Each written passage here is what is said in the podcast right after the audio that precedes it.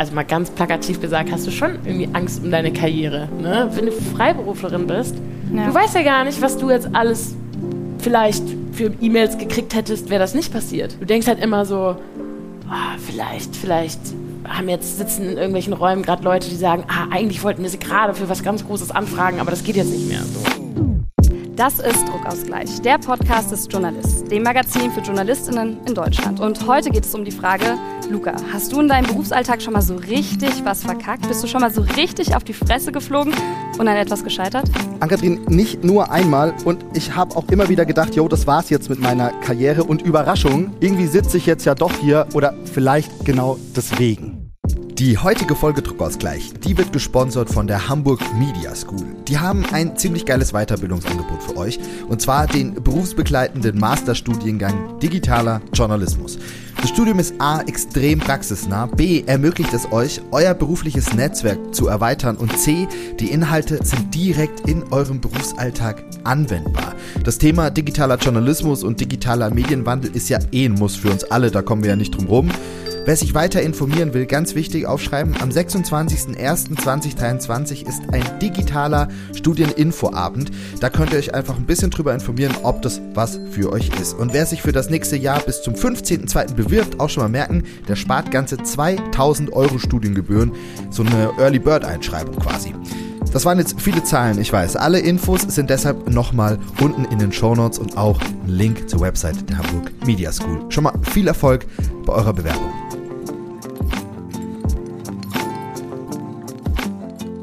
Ann-Kathrin.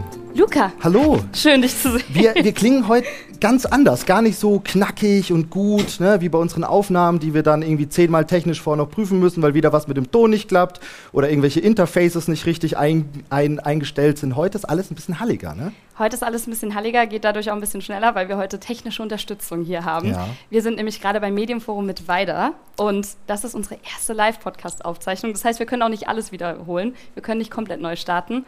Ähm, und vor allem, wir können uns endlich mal sehen. Wir nehmen ja den Podcast ja. immer so auf, dass ja. wir beide uns auch nicht sehen und nur über FaceTime uns zuwinken können, wenn irgendwas ist. Und live heißt natürlich auch, dass äh, wir jetzt hier nicht alleine irgendwo in so einem halligen Raum sitzen, sondern hier sind ganz viele tolle Menschen. Die kann man ja kurz mal hören.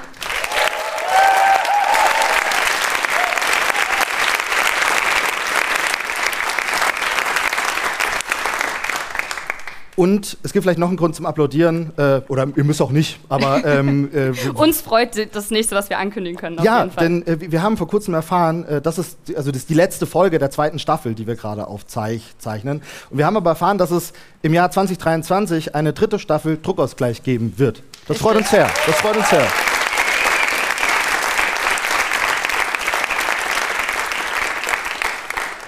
Und deswegen umso schöner, dass wir die zweite Staffel jetzt mit einer elften Folge, mit einer Zusatzfolge, die dann Ende Dezember rauskommen soll, abschließen können. Und mit einer Folge, die ich glaube uns beiden sehr am Herzen liegt, weil wir eigentlich schon von Anfang an gedacht haben, wir müssen unbedingt über dieses Thema reden, wir müssen unbedingt über all die Fails reden, wir müssen über das Scheitern reden. Das ist einer der Grundgedanken von Druckausgleich, dass wir ehrlich sind, dass wir transparent sind und dass wir auch zeigen wollen, dass weil wir so transparent vielleicht auch sind, eigentlich nur bessere JournalistInnen werden wollen können sollen, Fragezeichen. Und deswegen ist das, also Scheitern, auch das Thema der heutigen Folge. Genau, es geht um, es geht um den Druck der neuen Verantwortung, wenn man irgendwie aus dem Studium kommt, aus der Ausbildung kommt, aus dem Volo kommt und dann plötzlich wirklich in der, in der harten, realen Welt, so wurde mir das immer im Studium erzählt, dann angekommen ist. Es geht um den Druck der Angst vor Fehlern, es geht um den Druck vor den Konsequenzen für sich selber und für andere. Und ähm, ich habe da nochmal einen Ton mitgebracht. Ein Ton von Peter. Äh, Peter war mit mir im Jahrgang als Medientechniker an der Hochschule mit weiter. Und jetzt ist er bei, bei so einer riesengroßen Live-Produktion ähm, in so einem Ü-Wagen, ja, und fährt da irgendwie so Sportweltmeisterschaften ab und ist irgendwie verantwortlich für den Ton. Ähm, und ich sag mal so, also die Verantwortung von ihm ist schon sehr, sehr, sehr, sehr hart gestiegen. Und Peter hat uns das hier erzählt. Es gibt schon einen Unterschied dazwischen, ob ich äh, zum Beispiel im Studium äh, einen Fehler gemacht habe während einer Sendung, auch im Radio zum Beispiel, weil da die Zuhörerschaft wesentlich kleiner war, als wenn ich heute unterwegs bin oder heute eben arbeite. Ähm, speziell in meinem Job ist es aber so, Fehler sollten nicht passieren. Da wir aber in einem Live-Umfeld arbeiten, ist das einfach eine Tagesordnung, dass mal ein Fehler passiert, weil wir alle nur Menschen sind. Ich finde, es ist dann wichtig, schnell aus einem Fehler zu lernen, den vielleicht nicht nochmal in der Form zu machen oder am besten natürlich gar nicht mehr zu machen. Ähm, aber Fehler gehören eben dazu, weil wir Menschen sind und äh, das hilft mir gut damit umzugehen, dass ich Respekt vor der, äh, vor der Arbeit habe, auch Respekt davor, Fehler zu machen, mich auch für Fehler entschuldige, aber weniger Angst davor habe. Es ist natürlich ein ganz klarer Unterschied. Wenn man im Studium einen Fehler macht, ja, dann äh, gibt es da irgendwie einen Prof, nennen wir ihn mal, keine Ahnung, fiktiv Christoph Amrein.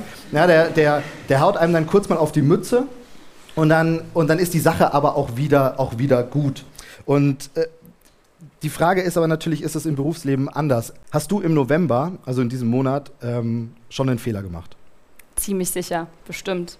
Ich weiß gerade nur keinen, aber ich bin mir sehr sicher. Also ich arbeite ja inzwischen auch genauso wie du Vollzeit als Journalistin, Hostin, wie auch immer. Ich kann mir nicht vorstellen, dass ich über 40 Stunden pro Woche arbeite und dabei keinen Fehler gemacht habe. Aber ich habe zumindest keinen gemacht diesen Monat, der irgendwelche Konsequenzen hatte. Also oder, ich, oder du weißt es vielleicht Ich weiß nicht. genau, also ich, ich weiß es nicht. Vielleicht kommt morgen ein Shitstorm wegen irgendeinem Beitrag, den ich gemacht habe. Das kann Schön. natürlich sein. Ja, weißt du ja nie. Ne? Du kannst ja abends schlafen gehen und am nächsten Morgen wachst du auf und, und äh, hast drei böse Mails mindestens und eine Programmbeschwerde, wenn du bei den Öffentlich-Rechtlichen ja. arbeitest. Das kann natürlich passieren. Ich weiß aber gerade von keinen und versuche auch relativ ruhig nachts zu schlafen. Gut. Wie ist es bei dir? Ich habe äh, letzte Woche einen Fehler gemacht. Okay. Äh, einen, auch einen relativ blöden. Äh, ich habe ähm, einer Managerin und einer Künstlerin vergessen zu erzählen, dass es einen Drehtag weniger für sie gibt im Monat. Das ist nicht so gut. Möchtest du dich jetzt auch nochmal entschuldigen? Ja, nee, wir haben, das, wir haben das bereits geklärt und das ist auch okay. Aber das sind natürlich Dinge, die, die sollten nicht passieren. Aber wie Peter das auch gesagt hat, es, so, solche Fehler passieren mal. Ja? Man, ist im, man ist im Stress, ähm, man, man, man ackert viel, hat, man, man hat tausend verschiedene Auf, Aufgaben. Und ich glaube ja auch immer, dass im Berufsleben so Fehler schon auch ein bisschen einkalkuliert sind. Bei allen ein bisschen. Sei es jetzt bei GeschäftsführerInnen oder halt bei den Juniors. Das Problem ist, bei uns sind sie halt besonders sichtbar. Also sobald du halt in den Medien, im Journalismus arbeitest, dann gegebenenfalls löst das halt eine ewig lange Kette aus und die wird halt auch der Öffentlichkeit dann wiederum sichtbar. Also wenn etwas beispielsweise in der Industrie schief geht, dann ist das meistens relativ unternehmensintern oder lieferkettenintern oder ähnliches. Deswegen finde ich persönlich, dieser, dieser Blick der Öffentlichkeit im Journalismus ist natürlich total wichtig, aber genau der übt ja dann auch diesen Druck zum Teil aus. Ähm, ich möchte übrigens zu deiner Liste von Fehlern diesen Monat noch hinzufügen. Ah. Ich weiß erst seit gestern Abend, dass ich ich heute in diesem Studio sitzen werde, dass ihr da seid, in diesem Ausmaß, dass hier Kameras um uns herum fahren und dass das Ganze auch noch live gestreamt wird. Vielen Dank dafür, Luca. Ja, ja. Top-Vorbereitung. Aber, aber, aber ist ja vielleicht auch, auch, nicht schlecht, dann kam die Aufregung erst heute. Ich bin, jetzt auch, ich bin jetzt auch sehr ruhig, weil ich das Publikum super nett finde und hier alles auch sehr cozy ist, aber Kommunikation sehe ich schon auf jeden Fall bei ja, dir. Ja, ja, ja, ja, ja. Ist so eine Sache. Bevor wir jetzt noch mehr von unseren ja. Geschichten teilen, ja. wollen wir noch viel, viel mehr Geschichten hören. Ja. Und deswegen haben wir uns ja zwei Gästinnen eingeladen. Genau, unsere beiden Gäste, die haben unglaublich viel Verantwortung. Sie haben eine Karriere und sie haben zum Teil auch schon mal richtig hart verkackt. Caroline von der Kröben, Journalistin, Moderatorin, Sprecherin und Reporterin unter anderem beim Y-Kollektiv und Viktoria Reichelt, freie Journalistin und Moderatorin, arbeitet unter anderem bei Die da oben und ZDF heute live. Kommt doch gerne zu uns auf die Bühne.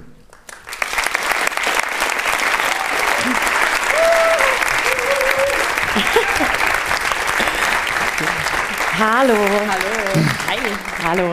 So, muss ich hier den Fragentab einmal aufmachen? Mach mal den Fragentab auf. Ich mach mal den Fragentab auf, du. Ich habe es gerade schon gesagt, ihr seid beide im Job. Ihr habt beide eine Karriere, die kann man auch sehen, die kann man auch, euch kann man ergoogeln. Ich finde das immer schon mal sehr, sehr gut, wenn man da auch was findet. Äh, das ist auch bei euch beiden auf jeden Fall der Fall. Und ihr habt sicherlich auch schon mal Fehler gemacht. Die Frage ist, macht ihr heute noch Fehler? Am laufenden Band quasi. Ich stand gestern wieder in einem äh, Copyshop um, weiß nicht, irgendwie 22.10 Uhr. Der Späti musste es wieder richten.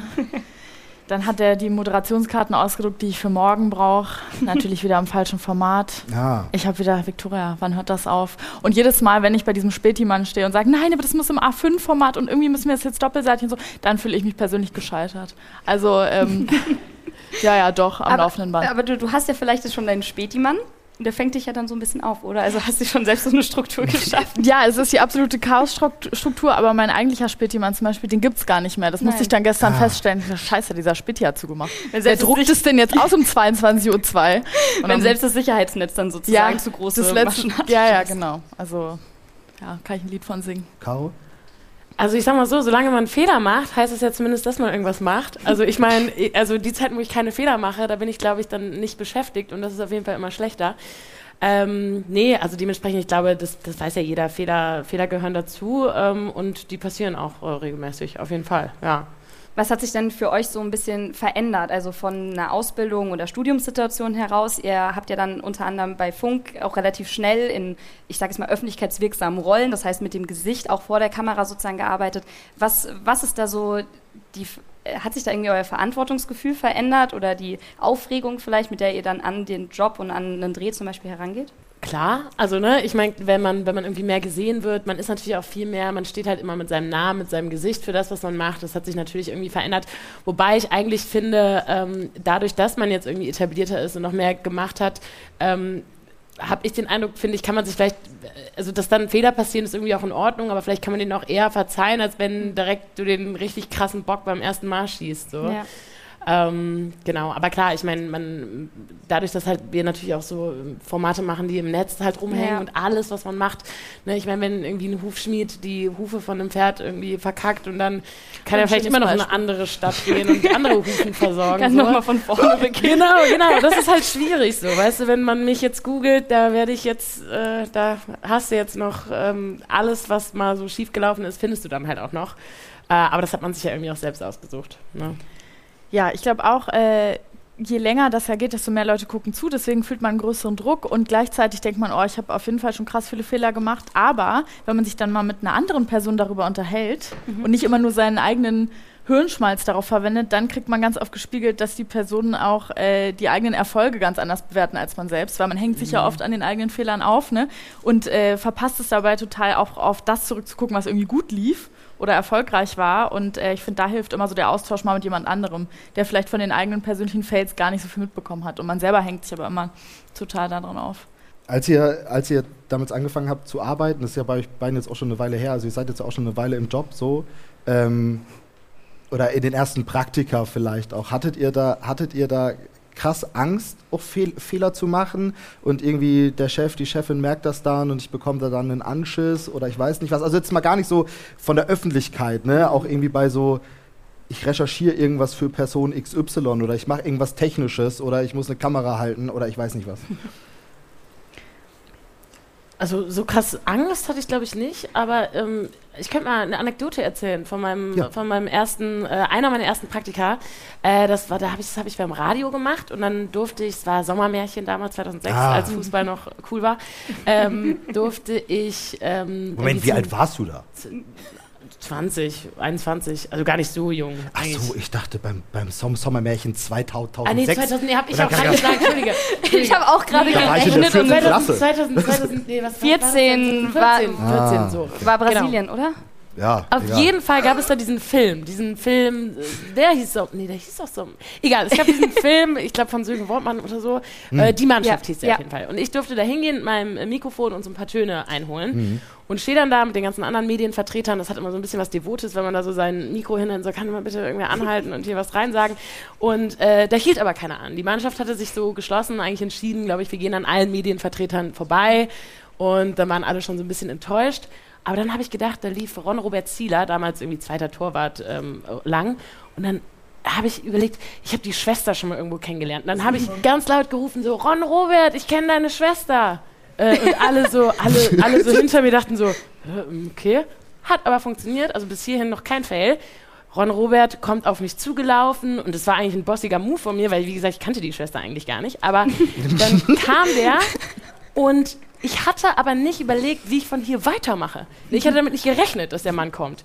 Und dann kam er, ich halte ihm mein Mikro hin und sage so, äh, wie fanden Sie denn den Film? Und er guckt so und sagt so, ja, das weiß ich nicht, ich habe den ja noch nicht gesehen, wir kommen ja gerade erst an. das ja, das war dann natürlich irgendwie blöd, vor allem weil so die, die, die Fallhöhe so stark war. Alle hinter mir erstmal, boah, das hat sie klug gemacht, hat sie ja. mir rangeholt. Und dann so.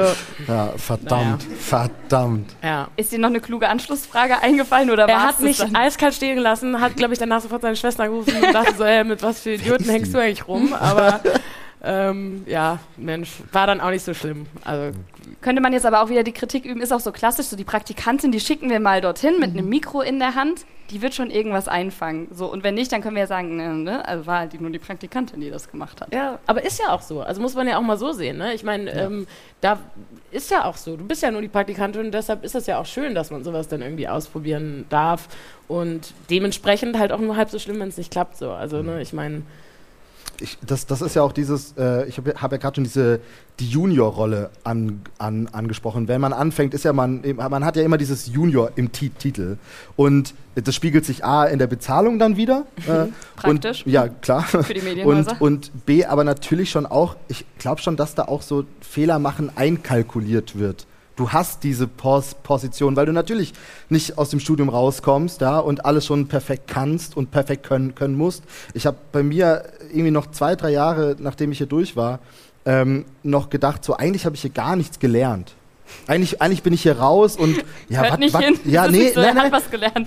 Genau, ja, ja, natürlich habe ich was gelernt und natürlich konnte ich jetzt auch besser in der Medienbranche arbeiten als vor dem Studium. Das hat mir am Anfang so viel Angst gemacht, ja, dass ich dass ich deshalb erst recht auf die Schnauze fliegen werde und Fehler machen werde, weil ich kann ja offenbar nichts. Ich bin hier ja raus und habe hier so ein bisschen das Medienforum gemacht und hier mal Campus Festival und, und, und so und war da im Radio, ja, aber irgendwie habe ich das ja alles irgendwie gemacht. Ja, und jetzt bin ich in der großen, weiten Welt. Und dann hat ähm, eine Kollegin damals bei Sendefähig, wo ich früher gearbeitet habe, die hat zu mir mich, mich mal gefragt, wie alt ich denn sei. Und dann habe ich gesagt, ja, ich bin jetzt 24. Und dann meinte sie zu mir, Alter, krass, du bist ja noch so jung, chill doch jetzt mal ein bisschen. Jetzt mach, also geh erstmal auf Reisen, A, und mach dir jetzt mal bitte nicht so einen krassen, krassen Stress hier, sondern mach die Aufgaben, die du bekommst und wenn du Fragen hast, dann frag und wenn du mal verkackst, dann verkackst du halt. So what? Das meine ich, glaube ich, auch mit diesem sich mal Input von außen holen und nicht immer äh, selber alles zerdenken, ne? weil, ähm, wie du schon sagst, du kommst aus dem Studium und denkst irgendwie, ah, ich kann gar nichts, aber eigentlich kannst du mega viel weil äh, du das aus der Innensicht aber gar nicht so reflektieren kannst, hilft es da, glaube ich, manchmal in den Austausch zu, äh, Austausch zu, gehen, sich irgendwelche Mentoren, Mentorinnen zu suchen, ne? sich mit denen ab und zu mal äh, kurz zu schließen. Ich denke auch immer noch, jeder Tag ist der Tag, wo, wo rauskommt, ich kann eigentlich gar nichts. Jetzt fliege ich mhm. auf. Dieses Panel ist das Panel, wo es auffliegen wird. Ich kann ja. eigentlich überhaupt nichts. Ja, ja. So, und dazu vielleicht auch äh, mein, äh, mein Fail aus dem Praktikum war nämlich, äh, ich habe da studiert und dann habe ich da auch so ein Praktikum beim ZDF das wäre was. ZDF, großes Fernsehen. Und habe ich da angerufen, weil ich das irgendwie auch alles nicht gecheckt habe da mit der Website. Und dann hat die so gesagt, ja, wann Praktikum? Ach so, ja, in vier Monaten. Dann hat die gelacht und dann war ich schon so. Mm. Jetzt sagt ja, Frau Reichelt, also da rufen Sie jetzt eineinhalb Jahre zu spät an für das Praktikum. Ja. Ja, gut. Und da habe ich nämlich zum ersten Mal gedacht, jetzt bin ich gescheitert. Ja? Jetzt habe ich Karriere, ja, Karriere, Karriere vorbei. vorbei. Ich habe mich eineinhalb Jahre zu spät für ein Praktikum beim ZDF beworben. So. Und, ne, und letztendlich klappt es dann doch immer alles. Aber das war auch das erste Mal, wo ich im Studium schon gedacht habe, jetzt ist alles vorbei. Ich bin der Medienbranche total unwürdig. Wie kann ich mich nicht eineinhalb Jahre vorher auf ein Praktikum bewerben?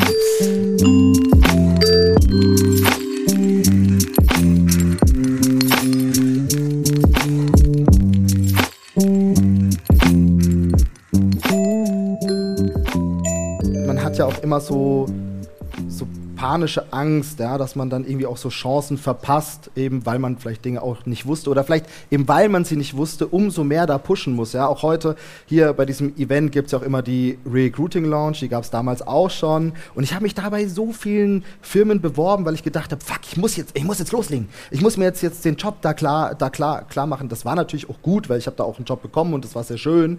Aber das war immer mit so einem, mit so einem Druck verbunden. Und das ist es heute auch noch, glaube ich. Ja? Wenn wir heute Abend irgendwie bei einem Mediengipfel sind, da werde ich auch wieder den Druck haben, ich muss mich jetzt unbedingt mit Leuten connecten und mit denen reden und den nächsten Job klar machen und so. Und ich glaube, da spricht schon auch so ein bisschen die Angst weiterhin bei mir heraus, dass ich scheitern könnte, dass es aufhören könnte und dass es ein Fehler ist, das nicht zu tun. Ja, und eigentlich ist ja genau diese Angst, dass das einen meistens irgendwie blockiert. Ich meine, das kennen ja auch alle, die gerade noch zur Uni gehen oder so, ne? wenn man eine Hausarbeit schreibt und man fängt dann ja oft deshalb nicht an, weil man Angst hat, sich damit zu konfrontieren, dass man es vielleicht schlecht macht. Und solange ist es noch Schrödingers Hausarbeit. Es ist gut und schlecht, weil man noch nicht ja. gestartet hat. So.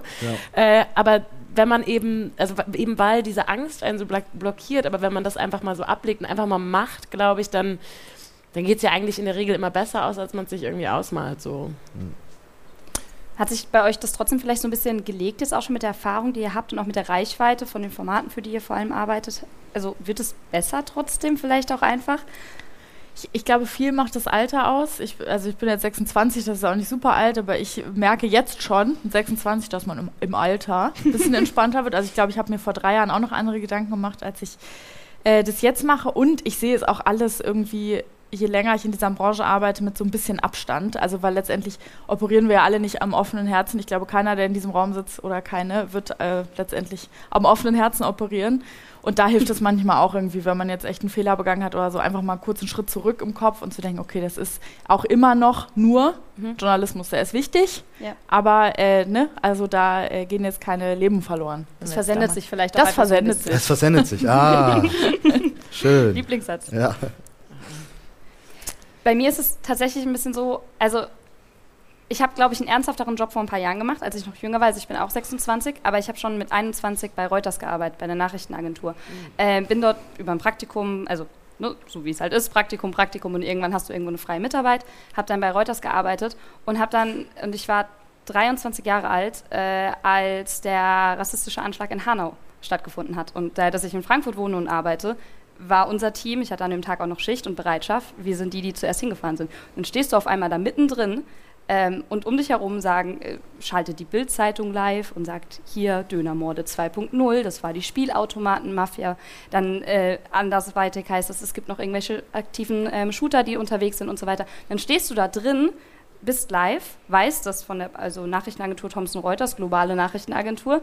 Da schalten gerade richtig viele Leute drauf und warten darauf, dass du die Informationen ablieferst. Natürlich hatte ich dann auch Kollegen mit am Telefon, eine Kollegin in Berlin, die mich dann noch gebrieft hat und so weiter. Aber du stehst dann da und dann hast du richtig krass viel Verantwortung. So manchmal rutschst du halt auch einfach bei einer Produktion, das kann in der Uni sein, aber auch bei freien Jobs. Du rutschst da einfach rein, stehst da und denkst dir, niemand hat mich darauf vorbereitet, was ich hier gerade mache hier steht die ganze Zeit auf so einem Bildschirm, stellt eure Fragen. Also falls irgendjemand online oder so, ich glaube, hier sitzt jemand, ne? Falls da irgendwie Fragen kommen oder auch jemand eine, eine tolle Geschichte erzählen will, wo er schon mal so richtig verkackt hat, äh, dann kommt gerne einfach vor. Nee, ich sehe schon da vorne, da tuscheln schon so zwei Leute, vielleicht hat da ja jemand eine Geschichte. Jetzt nicht so wegdrehen. Naja.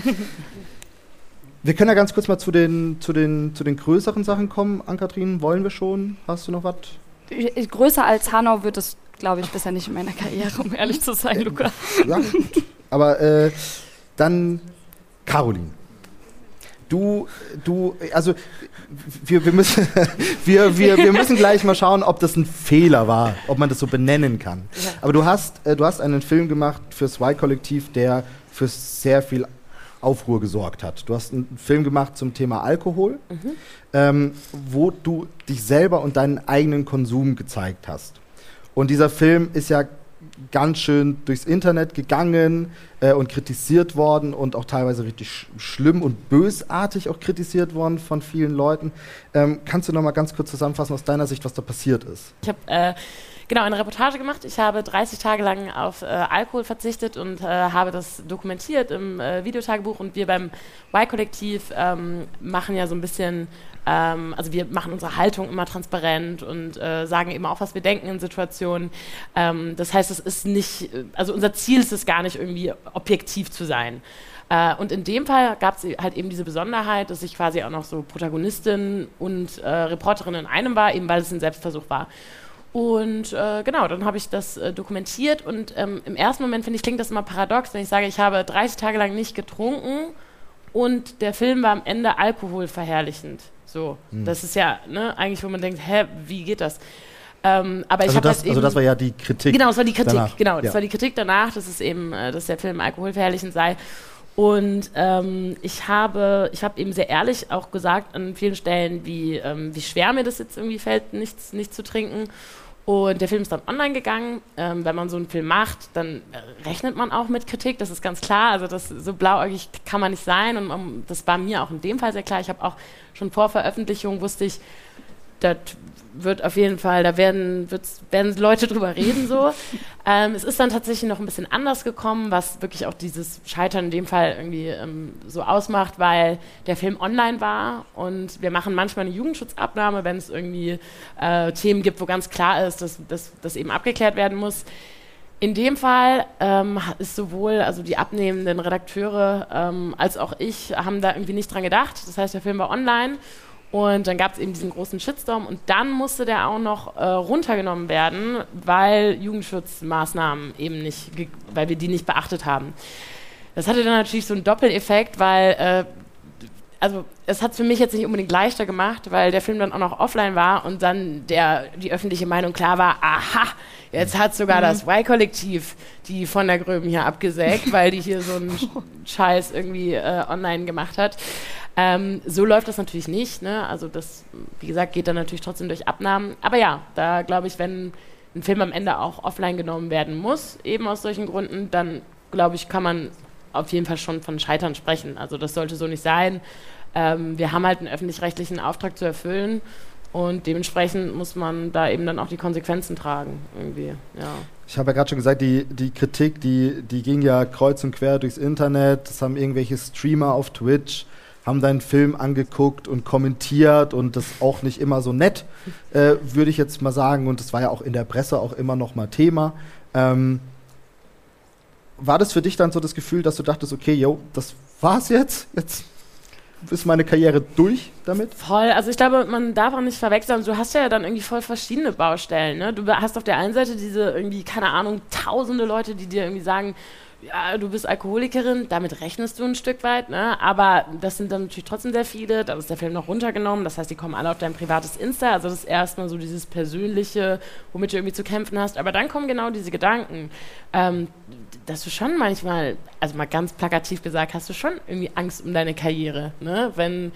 äh, weil du natürlich auch nicht mitkriegst, was, was alles, du bist, wenn du Freiberuflerin bist, ja. du weißt ja gar nicht, was du jetzt alles vielleicht für E-Mails gekriegt hättest, wäre das nicht passiert. Ne? Mhm. Du denkst halt immer so, oh, vielleicht, vielleicht haben jetzt sitzen in irgendwelchen Räumen gerade Leute, die sagen, ah, eigentlich wollten wir sie gerade für was ganz Großes anfragen, aber das geht jetzt nicht mehr. So, das bildet man sich dann zumindest auch alles ein. Ähm, äh, da war es tatsächlich auch nicht nur Einbildung. Also wenn wir jetzt wirklich so richtig hardcore übers äh, Scheitern sprechen, sorry, dass ich hier gerade so einen Monolog halte. Ach, ähm, aber äh, ich habe tatsächlich auch, ein, äh, auch einen Job verloren durch diese ähm, Geschichte am Ende. Ja, also ich hätte eigentlich auf so einem ähm, auf so einem Festival sowas machen sollen. Also es war aber auch für ein öffentlich-rechtliches Programm. Und dann hat man äh, mir gesagt, dass das jetzt gerade irgendwie keine gute Idee wäre. In dem Fall wurde es so begründet, weil die, also die haben es mir wirklich so gesagt, weil sie Angst haben vor einem Shitstorm. So. Ähm, ja, also das, das ist schon, das ist natürlich scheiße. Ja. So.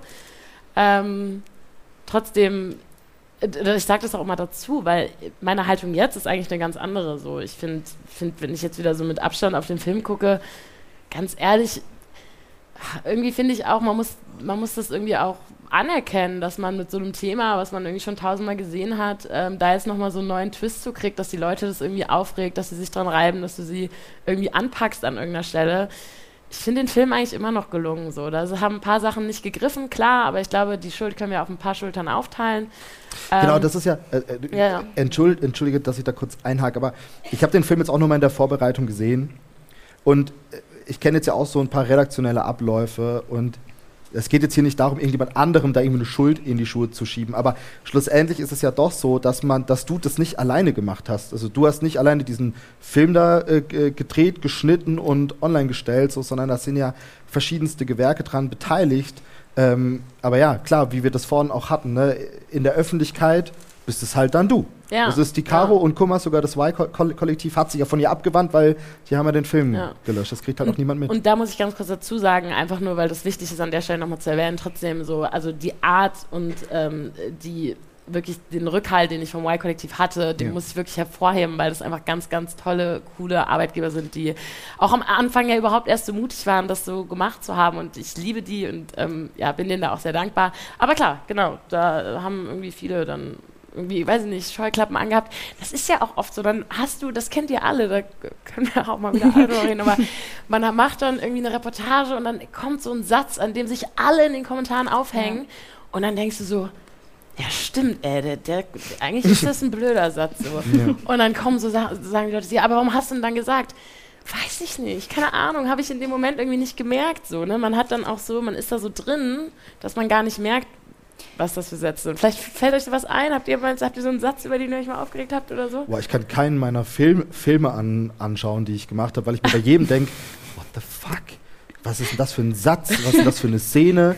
Äh, und, und dann auch im, im, im Nachhinein, wenn man so Interviews macht, fällt mir danach auch die ganze Zeit ein, Digga, du hättest mal das fragen ja. können, ja. hättest mal das fragen Klassiker. können. Und, und Bilder im Schnitt, man hat auch immer zu wenig Bilder. Ja. Man, man könnte ja mal, irgendwann lernt man das mal, dass man da nochmal hier nochmal dreht und da nochmal einen Oder zwei Sekunden länger so. stehen lässt und nicht sofort genau. das Bild rumreißt, wenn man selbst an der Kamera war. Aber trotzdem, am, am Schluss steckt man da weiterhin mit drin. Ich wollte gerade auch gar nicht, äh, gar nicht da äh, die CVDs und so weiter da Nee, das weiß ich. Ich wollte es gerade nur sagen. Ja, ja, aber es, äh, wir arbeiten in einem System. Also wir arbeiten mit redaktionellen ja. Abnahmen, wir lassen Treatments abnehmen, wir, dann, dann geht es am Ende noch in eine technische Abnahme, eine juristische, je nachdem natürlich, was die Inhalte von den Filmen sind. Ähm, das Y-Kollektiv arbeitet ja dann auch als Produktionsfirma wiederum mit einer Landesrundfunkanstalt zusammen. Also haben ja bestimmt über so einen Film fünf Leute, sechs Leute, da nochmal, die nicht du waren, wahrscheinlich drüber geguckt. Ja, klar. Ja. Ähm, die zumindest aber auch alle, was das angeht, ihre Stellung gehalten haben und auch nachher ja. immer noch da korrekt. Also weißt du, weil mhm. manchmal hat man auch das Gefühl, die Leute finden das so lange gut, bis alle Leute das scheiße finden. Dann sagen die, oh, damit will ich jetzt aber nichts zu tun haben. Mhm. So und so war das schon nicht. Ja, standen da schon hinter war. Was ja. ich damit auch nur sagen wollte, ist, dass egal in welchem Alter man in der Karriere ist oder wie viel Erfahrung man schon hat und an so einem Film sind ja Leute mit vielen verschiedenen Erfahrungsstufen dran beteiligt. Auch die machen ja Fehler. Ich habe da pro Druckausgleich-Folge muss mindestens eine Statistik mit einfließen. ich, ich, Eiserne Regel. Ich habe eine, eine Studie gefunden aus dem Jahr 2018 von der Unternehmensberatung Ernst Young. Ähm, und die haben herausgefunden, dass 80 Prozent der Vorgesetzten in den zwei Jahren davor, also 2016 und 2017, gra gravierende Fehler gemacht haben, die beispielsweise Projekte verzögert haben, finanzielle Schäden verursacht haben und ähnliches. Ähm, und wenn ich jetzt so an meine Chefs denke, die ich schon so hatte, oder an so RedaktionsleiterInnen, die es da so gibt bei öffentlich-rechtlichen Sendern oder, oder so, die lassen das nicht so durchblicken. Da ist irgendwie nicht so eine richtige Kultur da, dass so Fehler zugegeben werden. Zumindest ist es mir bisher sehr selten untergekommen. Aber korrigiert ja, mich gerne. Ich wollte gerade sagen, wie ja? ist es denn bei euch oder bei dir, Viktoria? Äh, ich hänge mich gerade die ganze Zeit daran auf, weil ich gerade darüber nachdenken muss, dass man so Sachen anguckt und dann denkt man sich so, ja, das war echt scheiße. hab, du musst dich gerade kurz eine Anekdote erzählen, Kreuzverhör, das ist so eine Interviewreihe mit Funk, die wir gemacht haben zur Bundestagswahl. Und dann habe ich Christian Lindner interviewt und dann war ich auch ein bisschen aufgeregt, weil das Christian Lindner war. Und dann habe ich irgendwie gedacht, weil wir dann da so rumgemenschelt haben, da habe ich den gefragt, wie viel Miete der bei Jens Spahn zahlt. Und dann hat er gesagt, was ist denn das jetzt für eine Frage? Und dann habe ich mir das im Nachhinein auch gedacht, wow, was ist denn das eigentlich für eine Scheißfrage? Ich, und dann habe ich, ich, ich wusste, die, also, irgendwie fand, aber okay, hättet ihr gerne die Antwort auf die Frage gewusst? Ja, natürlich, aber in dem Moment, ich habe mir das dann auch angeguckt und sag mal, hackt's oder was? Hast also du das aber, hast du das vor dem Interview, also vor dem eigentlichen Interviewpart oder danach? Weißt du das noch? Nee, in dem Interview. Ach, in dem Interview. In dem Interview, in weil ja, okay. der mietet ja bei Jens Spahn, ja, ja, glaube ich, ne? Ja. Und dann habe ich da irgendwie gefragt und dann war der aber auch so, Frau Reichelt, was ist das denn jetzt für eine Frage? Und dann habe ich mich aber auch, habe ich mir das auch angeguckt und war so, was ist das denn für eine Frage? Und eigentlich war das ein echt erfolgreiches Interview, aber bis heute, wenn ich an dieses Interview denke, äh, denke, denke ich, oh mein Gott, ich habe Christian Lindner gefragt, wie viel bietet er zahlt. und das ist auch sowas, ne? Da hat sich keiner dran aufgehängt, außer Christian Lindner. äh, und da denke ich bis heute drüber nach, wenn ich an dieses Interview denke und es juckt eigentlich keinen. Äh, zum Thema äh, Fehlerkultur. Also ich habe das äh, Glück, dass ich bisher in äh, einigen Redaktionen gearbeitet habe, wo es eine echt stabile Fehlerkultur gab. Zum Beispiel äh, bei Labo M habe ich ja bei Deutschland 3000 lange und in einem tollen Team gearbeitet. Und da muss ich sagen, dass das wirklich großartig war. Und dadurch, da das auch so mein Einstieg in den Journalismus war, ähm, ist das eigentlich so eine Art des Miteinanderarbeitens äh, sehr auf Augenhöhe, was ich jetzt auch so mit weitertrage mhm. und wo ich vielleicht jetzt erst in Zukunft merken werde, oh, das ist vielleicht gar nicht so äh, der normale Arbeitsweg, der in ganz vielen Redaktionen schon angekommen ist.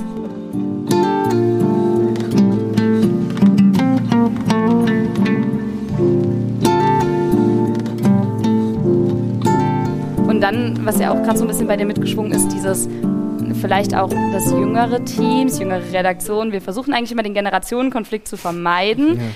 Aber, jetzt kommt das große Aber, dass eben jüngere Teams da vielleicht auch durch Social Media, durch Interaktion, durch Feedback auch von Communities oder sogar auf dem eigenen Kanal dann, auf dem eigenen Profil, dass wir da halt einfach ohnehin viel Ärger der Kritik ausgesetzt sind und da vielleicht dynamischer drauf reagieren können, ich weiß nicht, als wenn halt so eine Programmbeschwerde oder so ein handgeschriebener Leserbrief vor 30 mhm. Jahren irgendwo eingeflattert ist.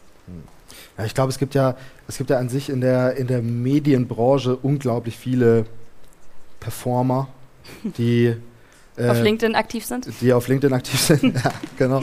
ähm, die die nach den Sternen greifen und äh, die dann in jungen Jahren eine Produktionsfirma eröffnen, ja, und dann vielleicht auch Chefs geworden sind oder auch schnell aufgestiegen sind bei irgendeinem Sender vielleicht auch, ja, äh, die das aber alles gar nicht so richtig gelernt haben, ja, wo man das Gefühl hat, mach vielleicht nochmal so ein Seminar, so, wo man vielleicht nochmal so ein, zwei Ding, Ding, Dinge lernt, weil, weil äh, also wir haben es jetzt in deinem Beispiel gelernt, die, die Studie sagt es auch nochmal, hm, Fehler, Fehler passieren nicht nur in jungen Jahren. Die Fehler passieren bei Menschen, die deutlich, deutlich mehr Geld verdienen als wir vier hier auf der Bühne und ihr, die dann irgendwann mal im Berufsleben einsteigen werd, werdet. Ähm, und auch die verkacken. Und das sind die Fehler dann meistens ja noch viel weitreichender, ja, weil es dann wirklich darum geht, ja gut, da wurde bei einer Kalkulation Posten XY ver, ver, ver, vergessen, ja. Und dann, haben, dann fehlt uns halt irgendwie mal 5.000 bis 10.000 Euro fürs Projekt. Das ist nicht gut.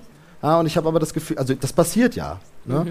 Und ich habe aber halt das Gefühl, dass da ganz oft ähm, man es nicht zugeben will, weil Chefs müssen ja auch die Starken sein, ja, die müssen ja den Laden führen, die dürfen ja auch keine Schwäche zeigen. Und ich glaube, dass das vielleicht auch sowas wie das, was wir jetzt hier tun, ähm, aber da ja so unglaublich wichtig ist. Das wird jetzt vielleicht schon so konstruktiv, das wollen wir dann später noch sagen, machen. Spaß immer, ja, wir ja, jammern gerade noch ein bisschen. Aber wir sind gerade beim Jammerpart. Aber, aber trotzdem so vielleicht jetzt schon mal der Appell. Ich glaube, es ist einfach total wichtig, da offen und ehrlich drüber zu sprechen und zu erzählen, weil man selber denkt ja oft, fuck, ich bin der Einzige, der jetzt hier Fe Fehler XY gemacht hat. Und no, bist du nicht. Den Fehler haben wir alle schon mal gemacht äh, oder werden ihn vielleicht auch noch ein paar, ein paar Mal machen. Ähm, wir müssen uns da einfach so ein bisschen den Druck und die Angst davor nehmen, ähm, weil das ist dann wahrscheinlich der größte Fehler, den wir tun können, weil wir uns am Schluss irgendwo verkriechen. Ja, und teilweise, also wenn ich jetzt zum Beispiel an mein Beispiel nenne, äh, denke, so ich finde schon auch, dass umso das ist so blöd, weil ich will mir jetzt nicht so selber loben. Auf der anderen Seite wieder, man denkt, auch habe irgendwie gar nichts gelernt. Aber so, ähm, ich finde auch, gerade wenn man irgendwie mutig ist oder vielleicht auch mal irgendwie neue Wege geht, ja, dann fällt man vielleicht auch mal hin. So. Und ich meine, am Ende ähm, ist es ja insofern auch fair. Ich meine, ich bin ja auch die, die es ausbadet. So, ne? Ist ja nicht so, als würde man dann irgendwie, ähm, also wenn man Fehler macht, dann muss man ja auch dafür gerade stehen. Das, das ist dann halt so. Äh, aber ich finde grundsätzlich den Mut zu haben, auch mal was zu machen, wo man vielleicht weiß, dass das so ein bisschen, bisschen mm, für Widerstand irgendwie sorgt, finde ich trotzdem auch cool ist ja vielleicht auch, um jetzt mal ein bisschen pathetisch zu werden, eine, eine Aufgabe des Journalismus. Es darf ja auch durchaus verschiedene Haltungen dazu geben, es darf verschiedene Reaktionen darauf, äh, darauf geben. Aber mhm. problematisch, was du vorhin so ein bisschen hast anklingen lassen, finde ich dann, wenn es halt dann gegen dich als Person vor allem geht. Gerade dann auch nochmal auf Social Media, wo die Leute dir wahrscheinlich auch Direct Messages dann geschrieben haben oder ähnliches. Wie hast du dich denn da so emotional vielleicht auch wieder gefangen? Oder hat dich das denn, hat es dich überhaupt belastet? Ähm ja, also äh, klar, das belastet auf jeden Fall. Das war jetzt aber nicht das erste Mal. Also ich glaube, da, ähm, da gewöhnt man sich irgendwann so ein bisschen dran. Das Witzige ist eigentlich, dass äh, genau die, also man sagt dann ja immer, wenn man irgendwie beleidigt wird oder so, ne, sowas geht ja gar nicht. Dabei sind das ja die Dinge, bei denen man am ruhigsten schlafen kann. Also wenn mir jemand irgendwie schreibt, Schlampe, mach irgendwas, denke ich, ja, gut, schönen Tag dir. Das interessiert einen ja eigentlich nicht so groß eigentlich sind ja oft die konstruktiven Kritiken, ja, wo das Komma an der richtigen Stelle sitzt und jemand dir nahe, nahelegt, such dir doch vielleicht einfach einen anderen Job, weil es tut mir leid, du hast jetzt ein paar Mal versucht, das, du bist einfach schlecht. Das geht ja eigentlich viel tiefer, obwohl das die Kritik ist, die irgendwo ja auch angebrachter ist. Ne? Und ich glaube, ähm, ich glaube immer, solange man an seinem Selbstverständnis festhalten kann, ähm, kann man Kritik gut ertragen. Also solange du immer noch sagen kannst, hey, ich erkenne deine Kritik, aber ich weiß oder ich finde, ich mache das so und das ist, ich nehme das an, aber ich kann daran festhalten. Solange geht's und irgendwann läuft das fast halt über. Wenn es dann zu viel ist, sodass du plötzlich wirklich sehr an dir zweifelst und dir das so zu Herzen nimmst, dass du an deinem Selbstverständnis nicht mehr festhalten kannst, da hast du mal ein paar scheiß Tage, das ist so. Ähm, aber auch das gehört dazu und ich glaube, das Komische ist irgendwie, dass man danach fast so ein bisschen proud darauf ist, dass irgendwie so, dass man das jetzt so hinter sich gelassen, also hm. finde es jetzt am Ende alles gar nicht so wild. Hm. Ja, das ist, äh, das ist äh, eh noch eine Frage, die ich hatte. Ähm, jetzt so mit dem Abstand und mit der Zeit, würdest du sagen, dass dass es jetzt alles scheiße war und dumm war, dass du das so gemacht hast, wie du es gemacht hast? Oder gibt es doch einfach einen positiven Outcome, der dem jetzt einfach auch, über, auch überwiegt für dich persönlich? Ich wünschte, ich hätte den Jugendschutz oder wir hätten den Jugendschutz gewahrt, sodass diese ganze Kritik ähm, bei dem geblieben wäre, ähm, was ich irgendwie antizipiert habe. Nämlich genau, dass man, dass man da inhaltlich irgendwie was dran zu meckern hat oder so. Das ist ja auch fein. Ähm, genau, das hätte ich schon gern anders gemacht, aber am Ende ähm, finde ich, wie gesagt, ich finde den Film, ich hab, fand ihn dann auch ganz schrecklich, weil ich so viel gehört habe, mhm. habe ich mir irgendwann nochmal angeguckt und dachte so, ach ja, komm jetzt. Fand den, finde den immer noch nicht schlecht so. Und äh, genau, ja. Und jobmäßig läuft's noch gut. ja, falls, falls jemand, ähm, falls jemand Arbeit hat, Der eigentliche, die eigentliche, unser eigentliches Ziel heute. Ja. Ähm, wir haben aber tatsächlich eine Frage aus dem Publikum, die oh. würde ich einmal kurz einwerfen ja, lassen wollen. Ich würde gerne mal auf die Christian Lindner-Geschichte nochmal eingehen. ähm, jetzt seid ihr auch alle Journalisten und ich wollte mal fragen, generell ist es wahrscheinlich auch ein schmaler Grad zwischen einem Fehler und richtigem Journalismus, oder? Und da wollte ich mal einfach die anderen drei fragen. Wie seht ihr denn diese Story mit Christian Lindner? Hättet ihr auch gefragt nach seiner Miete? Weil ich glaube, viele hier im Plenum würde das sehr interessieren, was Christian Lindner für eine Miete zahlt. Ich habe ich hab tatsächlich äh, in einem Podcast von der Zeit, war Jens Spahn zu Gast und er wurde umgekehrt gefragt, was Christian Lindner ihm denn zahlen würd, hm. würde. Also die Zeit, äh, Jochen Wegner Alles ist ja auch sagen, ein ne? sehr, sehr äh, großer bekannter Journalist, der hat die Frage auch gestellt. Also äh, ich hätte es, glaube ich, auch gemacht. Kommt da wahrscheinlich aber auch immer darauf an, ne, für welches hm. Med Medium ist man jetzt da. Ich habe ja vorhin nach dem Zeitpunkt gefragt, wann du die Frage gestellt hast, weil ich habe was ähnliches mit Olaf Scholz gemacht, als er äh, hm. Kanzlerkandidat war. Ich habe ihn nicht nach seiner Miete bei Jens Spahn gefragt, weil soweit ich weiß, hat Olaf Scholz dort keine Immobilien Der gemietet. hat ein Eigenheim. ähm, aber im Wahlkampf, ich weiß nicht, ob ihr euch daran erinnert, hatte er ähm, davon gesprochen, dass alle, die sich schnell impfen lassen, als Versuchskaninchen agiert haben für die anderen, die noch nicht geimpft sind. Und er hat wirklich halt das Wort Versuchskaninchen verwendet, was ziemlich hochgejazzt wurde. Einen Tag später hatte er einen Wahlkampftermin, ich habe dort gedreht und ich habe ihn gefragt, ob er das nochmal sagen würde. Ähm, und mir ging wirklich, also ich hatte Puls, es war da oben, weil gesammelte Medienlandschaft, also gerade so ähm, TV-Sender waren dann natürlich dort und haben Interviews führen wollen und so weiter. Und ich habe das halt einfach ihn so, ich habe ihn angeschrien quasi so von der Seite aus, er an uns vorbeigelaufen ist. ähm, er hat darauf geantwortet. Er war nicht happy darüber, ähm, aber er hat geantwortet. Äh, er hat es tatsächlich wiederholt. Äh, also er hat gesagt, er bereut es nicht, das Wort verwendet zu haben. Ähm, aber eine der ersten Sachen, die ich bei, äh, bei meiner Arbeit ähm, im TV-Bereich gelernt habe, war, frag solche Fragen am Ende. Weil es gibt sehr viele berühmte Beispiele davon, wie jemand es am Anfang fragt und dann läuft die Person einfach aus dem Raum raus und dann ist halt, dann sind halt alle anwesenden JournalistInnen und TV-Teams sind halt einfach richtig sauer. Also weil alle dann vielleicht mhm. die Pressekonferenz natürlich verpassen. Deswegen gibt es halt diese goldene Regel, stell die Frage am Ende. Aber das ist halt für eine öffentliche Situation. Ihr hattet ja ein gesetztes Interview und die Chance, dass Christian Lindner ja da rausläuft, ist wahrscheinlich erschreckend gering. Das hätte er sich wahrscheinlich nicht gegeben, die Blöße. Wahrscheinlich nicht. Wäre auch nee. sehr wild, wild das, das wäre ja eine krasse Schlagzeile gewesen. Von daher aber auch nice, dass du es provoziert hast. Also, wie gesagt, ich hätte ja. die Frage, ich wünschte, ich hätte dann auch das. Mein Gott, da habe ich dann halt gedacht, jetzt bin ich mal ganz mutig, ne? Jetzt ja. mache ich mal aus dem Bauchgefühl mal jetzt mal was ja. Spontanes. So, und dann habe ich, ich fühle mich heute wild. Das war jetzt irgendwie scheiße. Stimmung ist jetzt aber irgendwie so. Überleg mal, so. wenn er geantwortet hätte, dann wäre das doch vielleicht was, das voll viele Leute zitiert hätten. Ja, genau. Also, hätte, hätte. Ja, genau. dass, dass, er nicht geantwortet hat, das lässt ja eigentlich eher ihn dann auch in dem Moment schlecht äh, dastehen und ja. Ja, aber da sieht man mal, ne? Das ist etwas, was ich mit diesem Interview total verbinde. Das mhm. hat mir noch, da hat mich noch nie jemand drauf angesprochen. Die Leute haben dann eher gesagt, ey, cooles Lindner-Interview, das war saumäßig erfolgreich, das hat über eine Million Aufrufe auf YouTube, ne? Nice. Und ich denke ja. mal an diese Mietfrage. Oder auch, äh, Tag, das war ein, ein, interessanter Tag, das war irgendwie vormittags Jens Spahn, nachmittags Christian Lindner. und äh, an dem Tag Schillig. davor hatten wir irgendwie Janine Wissler und Dorothee Bär in, äh, interviewt und das war irgendwie so, es waren auch meine ersten Interviews mit irgendwelchen Politikern und mhm. Politikerinnen. War eine ganz war ein interessanter Einstieg. Ähm, und der erste Tag lief so richtig gut und ich bin nach Hause gegangen und habe gedacht, hey, nice, ich weiß gar nicht, was immer alle haben. Ist mega easy. und dann am nächsten Tag war dann Jens Spahn da und das war auch irgendwie interessant und dann Christian Lindner. Und da, da bin ich nämlich auch nach Hause gegangen, habe gedacht, so jetzt hast du es geschafft. Jetzt ist die Karriere vorbei mit der Mietfrage und äh, ich sag mal, Jens Spahn war auch irgendwie nicht ganz so gut drauf. Die Umfragewerte der Union waren da irgendwie im Keller. Und da habe ich auch gedacht, fuck, Alter. Und da hat mich nie wieder jemand drauf ja. angesprochen. Zumindest nicht auf die Dinge, wo ich dann dachte, auf die man mich ansprechen mhm. wird oder auf die man das Interview reduzieren wird. Ne? Also auch da kann ich nur raten, einfach mal eine zweite Meinung einholen, mal ein bisschen Tandem spielen mit jemandem, äh, weil meistens nehmen Le Leute von außen das ganz anders wahr als ihr selber in der Situation. Ja, und dann natürlich auch äh, da ja auch ne, den Mut, die Frage zu stellen. Also ich möchte jetzt nicht irgendwie da unterstellen, dass es mega krass, dass du dich das getraut hast, ne? Nee. Mega heftig, aber, aber, aber trotzdem, also Mut, sich Dinge zu trauen, ja, die man vielleicht auch mal nicht ab, ab, abgesprochen hat, die vielleicht spontan kommen, nur die führen ja dann auch ganz oft zu geilen Sachen, wenn es denn geil läuft. Aber die Gefahr ist halt auch groß, dass man halt auch mal auf die Schnauze fällt. Das jetzt aber nicht heißen soll, also ne, wir reden ja die ganze Zeit so, ja komm, Fehler, ne, Wurscht und bla. Natürlich ist es ja nicht so. Also natürlich sind Fehler trotzdem blöd. Und Konsequenzen für manche Fehler, die man macht, sind auch, können auch sehr reichweiten, äh, reich, reich, Weichreiten. Weitreichend. Fehler, Fehler, Fehler können auch sehr weitreichende Konsequenzen haben. Die, also, wenn Peter, ne, vom, vom Ton vorhin, wenn der, äh, weiß ich nicht, beim Fußball-Europameisterschaftsspiel im Ü-Wagen sitzt äh, und einfach mal das Live-Programm abschaltet, ist das nicht gut. und dann wird das wahrscheinlich auch Konsequenzen haben. Äh, und es wird wahrscheinlich auch Konsequenzen geben müssen. Also es ist ja nicht so, dass wir hier jetzt die ganze Zeit sagen, ja, macht ruhig alle Fehler, ist schon mega nice, ach, ist doch, ist doch wurscht.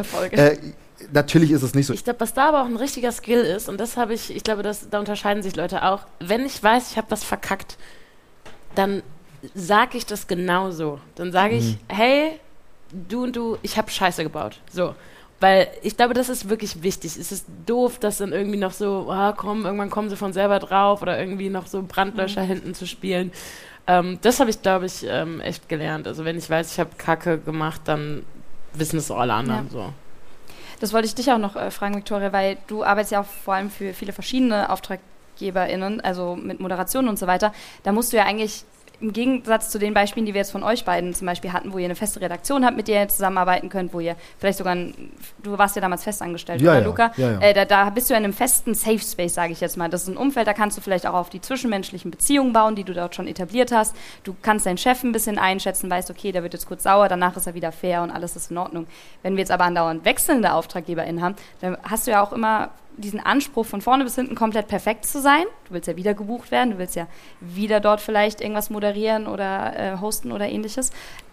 wie, wie, gehst du damit um, jedes Mal so ein bisschen wieder bei Null anzufangen und dich da selbst nicht verrückt zu machen. Ja, also ich würde euch jetzt gerne mega den äh, professionellen Tipp geben. Äh, ich mache mich aber einfach jedes Mal verrückt. mega ungesund. ähm, und dann stehe ich wieder, dann äh, Recap zu gestern Abend, dann stehe ich wieder beim Späti, dann druckt wieder die Karten falsch aus. Ich denke so, fuck, ey, das ist jetzt der Tag, wo es nicht klappen wird, dass ich im Zug die Karten da noch draufklebe und durchnummeriere und so. Aber es klappt immer bis jetzt. Nee, also das ist äh, super schwierig. Ich merke auch selber, dass ich mich da ganz oft übernehme, weil äh, gerade wenn man, also ne, vielleicht als Kontext, ich arbeite auch noch gar nicht so lange irgendwie frei, ich war auch lange angestellt und finde mich da auch erst so ein, wie das ist, viele verschiedene Auftraggeber äh, zu haben.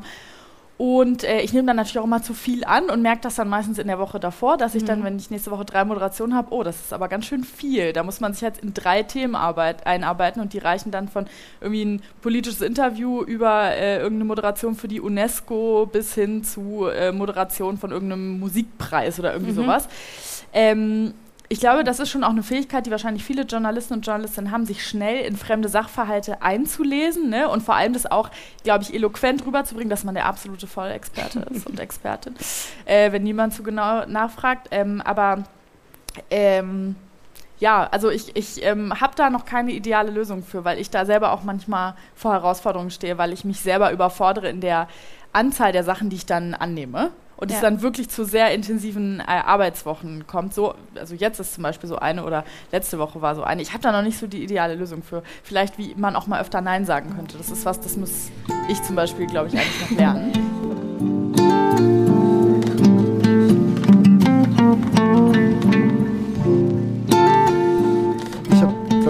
mittlerweile so ein bisschen eine Lösung gefunden, die auch lange gebraucht hat und die man, glaube ich, erst mit der Zeit so richtig lernen kann. Ähm, ich schaffe es mittlerweile, glaube ich, ein bisschen mehr Job und Berufsleben, äh, Job und Berufsleben, genau. äh, Job, die Medienbranche, Job und Berufsleben. Ähm, Job und mein Privatleben tatsächlich räumlich, aber auch gedanklich mittlerweile ein bisschen mehr zu trennen. Ich habe, also gerade im Journalismus und in der Medienbranche ist man ja auch immer mit also wir machen das alles auch ein bisschen aus Leidenschaft, ja, und wir, wir investieren da uns rein, wir investieren da Pow Pow Power rein. Es ist meistens nicht nur ein Job, zu dem ich morgens gehe und abends fällt der Stift und ich gehe nach Hause, ja, es treibt uns weiter, gerade auch wenn wir freischaffend sind, dann haben wir sowieso ja auch keine festen Zeiten, in denen wir arbeiten. Ähm, und ich habe die ganze Zeit gedacht, das muss bei mir auch immer per se so sein. Und ich glaube, es ist auch okay und gut, wenn das manchmal so ist. Aber wenn das ja immer so ist, dann sorgen ja so Fehler, die man macht. Und wenn man mal im Berufsleben scheitern, also so ist es bei mir zumindest gewesen, dass ich dann, dass sich so krass auf mein Pri Privatleben ausgeweitet hat und es mir privat dann scheiße ging und ich schlecht drauf war und ich nur an den Fehler gedacht habe. Und manchmal ist es jetzt so, bei manchen Projekten, auch nicht bei allen, dass es mir ein bisschen egaler geworden ist. Ja? Dass ich jetzt merke, okay, ich habe jetzt einen Fehler gemacht, das ist aber mein Job und jetzt gehe ich nach Hause und da interessiert mich dieser Fehler nicht, nicht mehr. Den kann ich dann morgen um 9 Uhr, da kann ich dann die Mail öffnen und da dann wieder antworten. Es geht nicht immer, das ist mir auch klar, es kommt auch auf die Schwere des Fehlers an, aber ich glaube, das ist etwas, was man sich im Kopf behalten sollte und könnte, dass man versucht, da ein bisschen mehr Trennung reinzukriegen. Auf jeden Fall. Ich habe den Begriff Manöverkritik gelernt, auf jeden Fall in den letzten Jahren. Das hat ein Kollege bei mir etabliert, ähm, als er, da ging es auch um irgendeine Projektarbeit und er wollte kritisieren, wie ich in dem Moment irgendwie meine Aufgaben erledigt habe, die ich für die Projektarbeit erledigen sollte. Und aber um mir zu verdeutlichen, dass das keine Kritik an mir als Person ist, weil wir auch gut befreundet waren, hat er dann gesagt, okay, ich muss jetzt einmal kurz eine Manöverkritik platzieren, Doppelpunkt, und hat dann halt gesagt, was er gerade an meiner Arbeitsweise nicht so gut findet. Das Wort Manöverkritik bekomme ich von dir auch. Richtig. ich habe das mit in den Podcast gebracht, wo ich dann einfach, so, gerade weil wir halt sehr viel schreiben, Luca und ich, äh, in Vorbereitung auf Folgen, und wir telefonieren zwar auch, aber wir schreiben halt dann auch sehr häufig so ein bisschen asynchron einfach von der Folge. Und äh, inzwischen verwende ich dieses Wort auch, aber es hilft mir total, und ich hoffe dir auch ein bisschen, ja, da dann einfach so zu sagen, okay, das ist keine Kritik an, an dir, Luca, sondern an meinem meinem Podcast Podcast-Partner gerade, mit dem ich ähm, irgendwie klarkommen muss äh, und wo ich gerade das Gefühl habe, wir kommunizieren gerade nicht auf die richtige Art und Weise. So kann man das so ein bisschen, generell, ich glaube, Kritik ist ein sehr feinfühliges Feld. Wir kriegen ja sehr viel Kritik in unserem Arbeitsalltag ab. Redigaturen, Blattkritiken, Reviewrunden, sonst irgendwas. Jeden einzelnen Tag werden ja journalistische Produkte intern und extern auseinandergenommen. Und da dann einfach mal zurückzutreten, zu sagen, okay, alles, was ich sage, das geht nicht gegen dich, sondern auch von meiner Seite aus mache ich jetzt einmal klar, das geht gegen gegen deine, oder nicht mehr gegen, aber es, es geht um deine Arbeitsweise gerade einfach. Hat mir total geholfen. Und ich glaube auch bei solchen Punkten, da geht es dann viel darum, äh, dass man das für sich reflektiert und dann aber auch versucht, so wie du das bei mir ja auch machst, das dann auch umzusetzen und weiterzubringen. Ja? Wir als junge Menschen das vielleicht auch in die, in die Redaktion mit reinzutragen, wo wir das Gefühl haben, ah, da funktioniert das vielleicht nicht so gut. So, ne? Weil ich glaube, ich glaube schon, dass sich im Großen und Ganzen da bei, den, bei dem Thema der, der Fehlerkultur, äh, auch wenn es hier und da mit Sicherheit auch gut läuft, ähm, aber sich einiges tun muss und man auch im Studium, glaube ich, schon damit anfangen kann oder in der Ausbildung, ja, gerade wie jetzt hier an der Hochschule in so einem geschlossenen Set Setting, dass man da vielleicht schon äh, mit den Kommilitonen da ein cooles Miteinander finden kann, ja, wo man das Miteinander dann auch trainiert und sich von seinen Fehlern auch erzählt, die nicht verheimlicht ähm, und so sich gegenseitig auch so ein bisschen dahin trainiert, wie man denn eigentlich cool mit Fehlern umgehen kann. Ihr habt vorhin auch ähm, positiv von euren Teams jeweils gesprochen. Habt ihr da noch irgendwas mitgenommen oder, oder gelernt oder etwas, wo ihr wiederum bei anderen sagt, könntet ihr euch aber mal ein Beispiel hier an der Produktionsfirma nehmen? Mm, also ich habe in, in einer Redaktion gearbeitet, da gab es einmal in der Woche wie so ein Check-in äh, bei dem wir alle, das war irgendwie Donnerstagnachmittag oder so, oder Freitagnachmittag, wo es vielleicht nicht mehr so voll war, wo alle mal gesagt haben, das lief diese Woche gut, das lief nicht so gut und das war auch oft verbunden mit einer direkten Kritik vielleicht an, an der Führung oder an einem anderen Kollegen, einer Kollegin. Aber ich habe diese Runden als derart konstruktiv erlebt, weil jeder wusste, jetzt ist da der Platz für und jetzt können mhm. wir darüber sprechen. Und irgendwie hat es auch niemand persönlich genommen. Und das habe ich als, als sehr konstruktiv empfunden, sich bewusst dafür die Zeit zu nehmen und es vielleicht nicht direkt im Alltag dann in so einem bissigen Kommentar mhm. äh, einfließen zu lassen, sondern sich wirklich so Zeitfenster mhm. dafür zu schaffen. Ich kann mir das vorstellen, dass es gut. auch hilft, das dann wiederum von Emotionen vielleicht dann so ein bisschen loszukoppeln, ja. weil du es ja auch nicht in dem Moment, wo genau. etwas zum Beispiel dann schiefgelaufen ist, genau. direkt auf die Person drauf wirst. Ja, genau. Du gibst dir auch mehr Mühe, die Kritik dann zu formulieren mhm. und du formulierst sie, äh, formulierst sie auf jeden Fall konstruktiver, als wenn du direkt in der Situation dann ja. snapst. Einmal so alles reinprojizieren, all den Frust, gestern ja. lief das Training nicht gut, keine Ahnung, genau. Feuerwehrschicht war beschissen und so. Ja, und deine Arbeit ist auch kacke. Ja, genau. Und so, und so war es dann nicht und äh, das habe ich als sehr äh, positiv erlebt. Ja. Aber ich bin auch sehr happy, dass wir das jetzt in, hier sowohl beim Medienforum mal so offen besprechen konnten, dass wir da auch so, so ehrlich darüber reden, weil ich glaube halt auch dieser Punkt, was du vorhin gesagt hast, einfach sich mal hinzustellen, ist ja schon der, der Startpunkt. Einfach hinzustellen und zu sagen, ich habe hier einen Fehler gemacht. So, ich, Punkt aus Ende, da gibt es nichts darüber zu diskutieren. Dann können wir darüber reden, warum der Fehler nicht aufgefangen wurde. Aber dieses Standing, diese Ehrlichkeit auch einfach, habe ich auch das Gefühl, was du vorhin angesprochen hast, Luca. Wir bringen einfach diese Haltung, glaube ich, auch mit oder die wächst gerade in unserer Generation so ein bisschen an, dass wir dazu bereit sind, ähm, ehrlich zu sein, weil wir das ja auch von anderen dann wiederum einfordern. Wir haben noch acht Minuten Zeit. Deshalb, das, deswegen kommen wir jetzt zu unserem Lieblingspart des Podcasts, nämlich dem Part, wo wir ein bisschen rausgucken wollen. Äh, in eigener Sache, was privat nämlich passiert ist, vielleicht, den sogenannten Live-Live-Moment. Wir haben euch auf jeden Fall gebeten, dass ihr ähm, auch einen Moment mitbringt. Und Caro, magst du vielleicht anfangen? Was war dein Live-Live-Moment in letzter Zeit? Äh, ich habe, meine, meine Heizung war kaputt und ich kann seit gestern heizen. Ich habe davor nicht heizen können und ähm, das war ein richtiger Live-Live-Moment. Nicht so viel, ne? Ist teuer gerade. Ja. Äh, du, ich habe richtig was aufzuholen gerade. Bei mir, bei mir war heute Caro Morgen kann jetzt einfach warm. mal richtig reinschießen. Aber meine, meine Toleranzgrenze ist jetzt auch ja. sehr weit unten. Also ähm, Gute ja. Konditionierung Schön. auf jeden Fall. Schön, dann, dann Glückwunsch. Also, Danke. Super ist das. Danke. Äh, ich habe inspiriert von dir, Ann-Kathrin, ich habe einen Lifehack, äh, der lehnt aber ins Arbeitsleben. Ich hoffe, das ist in Ordnung. Das ist okay. Und zwar äh, seid ihr hier bestimmt auch alle Teil der Gen Z. Wer ist denn hier Teil der Gen Z? Ja, so ein, bisschen, so, hm, so ein paar. Ne? Ich zähle mich auch immer so halb dazu. Ja. Ich bin 96 geboren, das ist, glaube ja, ich, same, ja, so halb. Ne? Ja. Äh, und zwar ist das der Tipp, ihr kennt ihn jetzt sicher schon alle von TikTok, Brown Noise. Oh ja. Wer Was, kennt Brown, Brown Noise? Brown White Noise? Noise? Ja, Hammer. Ich kann mich gefühlt seit acht Jahren nicht mehr konzentrieren äh, weil äh, immer irgendeine Push-Benachrichtigung angeht und dann fährt draußen äh, ein Krankenwagen vorbei und dann kriege ich noch eine Mail und ne, so man kennt das. Äh, und Brown Noise ist eigentlich sowas wie White Noise, aber also quasi ein Hintergrundgeräusch. Äh, was so durchgängig ist, so ein bisschen wie wenn man in einem Flugzeug sitzt und Brown Noise ist irgendwie noch so ein Ticken entspannter als White Noise. Und ich habe das Gefühl, seit ich dieses äh, Brown Noise entdeckt habe, konnte ich zum ersten Mal wieder einen vierseitigen Spiegelartikel lesen, ohne auf mein Handy geguckt zu haben. Das das Geile ist, wenn jetzt die Medientechniker, die hier arbeiten, hier jetzt was sagen könnten, die würden alle auf dich zustürmen und würden dir jetzt erklären, was Brown Noise eigentlich dann auch technisch ja, ist genau. und wie das geht. Habe so. ich mich hier wieder als Expertin verkauft, ich habe keine Ahnung, was es ist. So heißt es aber, könnt ihr bei TikTok mal eingeben, Brown Noise. Und ähm, mir hilft das sehr, mich zu konzentrieren. Das kann man jetzt für den Arbeitskontext anwenden, wenn man mal was lesen muss. Man kann es aber auch privat anwenden, wenn man sich abends ins äh, Bett legt und man kommt mit den Gedanken nicht runter, hilft das auch. Deswegen. Nice, sehr gut. Das ist eine gute Ergänzung zu deinen tropischen Regenwaldgeräuschen. Ich höre immer äh, so, so trop tropischen Regen beim, beim Arbeiten ist geil. Ja, Hammer. Super ja, das ist auch, ja. das ist auch ein bisschen naturverbundener. Ne? Ja, äh, blöd, äh, blöd ist, wenn ich dann äh, das Video dazu aufhab und dann die ganze Zeit da drauf stehe und denke, oh geil. oh, da so ist es schon warm und es regnet und die Vögel, mh. Ja. Schön, naja. Ähm, ja, mein äh, Live-Live-Moment der letzten Woche war ähm, äh, zwei Konzerte eigentlich. Bei mir ist momentan Konzertseason, weil alles nachgeholt wird. Mhm. Äh, das heißt, ich habe mir jetzt äh, mit Freunden schon einen Kalender angelegt, wo wir alle Konzerte eingetragen haben, die wir in den letzten drei Jahren irgendwie gekauft haben, also die Tickets, ähm, und die jetzt nachgeholt werden. Und ich habe jetzt tatsächlich jede einzelne Woche mindestens ein Geil. Konzert. Hammer. Das ist, also es ist auch körperlich, glaube ich, belastend, weil ich höre Metal. Mhm. Äh, das heißt, ich bin jetzt jede, jede einzelne Woche irgendwo in einem Moshpit. Ähm, das das wird auf jeden Fall hart bis Ende Dezember. Äh, aber ich habe richtig Bock und äh, jetzt war ich auf zwei Konzerten und hatte schön Muskelkater danach, blaue Flecke, ein T-Shirt gefangen. Ist auf jeden Fall bisher eine ganz gute Bilanz und hilft mir so ein bisschen diesen gegen diesen Winterblues zu arbeiten, der sich ja gerade schon so einschleicht, gerade wo die Sonne nicht so mehr so da ist.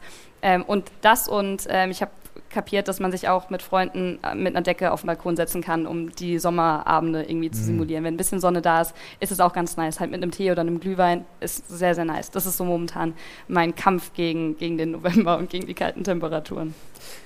Mein Moment liegt noch in der Zukunft, aber da das die letzte Folge für dieses Jahr ist, möchte ich ihn jetzt schon erzählen, weil ich freue mich jedes Jahr unglaublich auf diesen Moment und das ist die unglaublich schön deutsche Zeit zwischen den Jahren.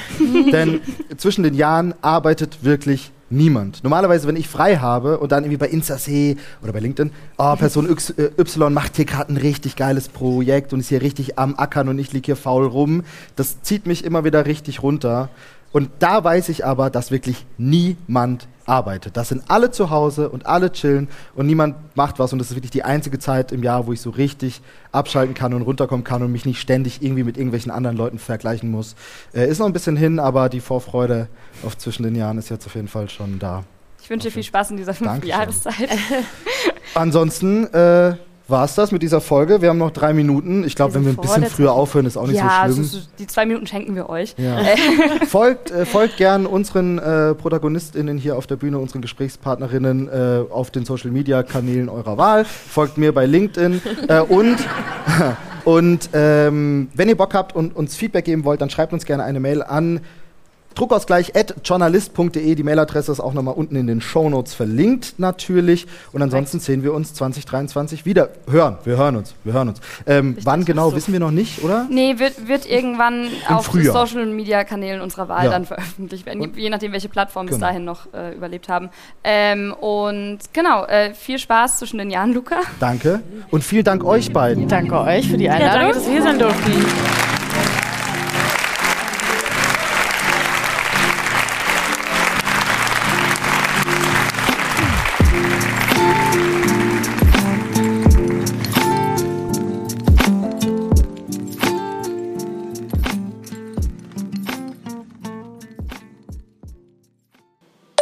Hallo Ann-Kathrin, äh, ich sitze gerade im Schnitt der Folge. Es ist jetzt der 9. Dezember als Disclaimer da draußen. Ich habe gar nicht mehr so viel zu sagen. Es war ein wunderbares Jahr, es waren äh, wunderbare Folgen Druckausgleich, es hat sehr viel Spaß gemacht. Ich freue mich auf das nächste Jahr. Wir können ja mal gucken und zusammensetzen, wie wir das ganze Ding weiterentwickeln. Ob es so lassen, wie es bisher war oder ähm, einfach, ja, was so die Themensetzung ist fürs neue Jahr. Ich freue mich drauf. Bis dahin dir übrigens äh, frohe Weihnachten, guten Rutsch, ne? Und auch eine gute Zeit zwischen den Jahren.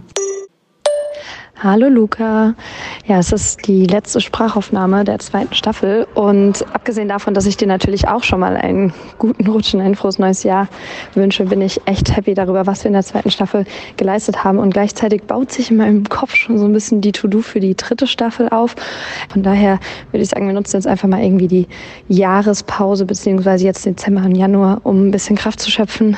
Die Live-Aufnahme so als Jahresabschluss war natürlich nochmal super und hat auf jeden Fall mir sehr, sehr viel Schwung gegeben, um einfach da ins nächste Jahr zu gucken. Und deswegen freue ich mich schon auf die dritte Staffel Druckausgleich und lass uns gerne dann ganz aus gut im neuen Jahr telefonieren.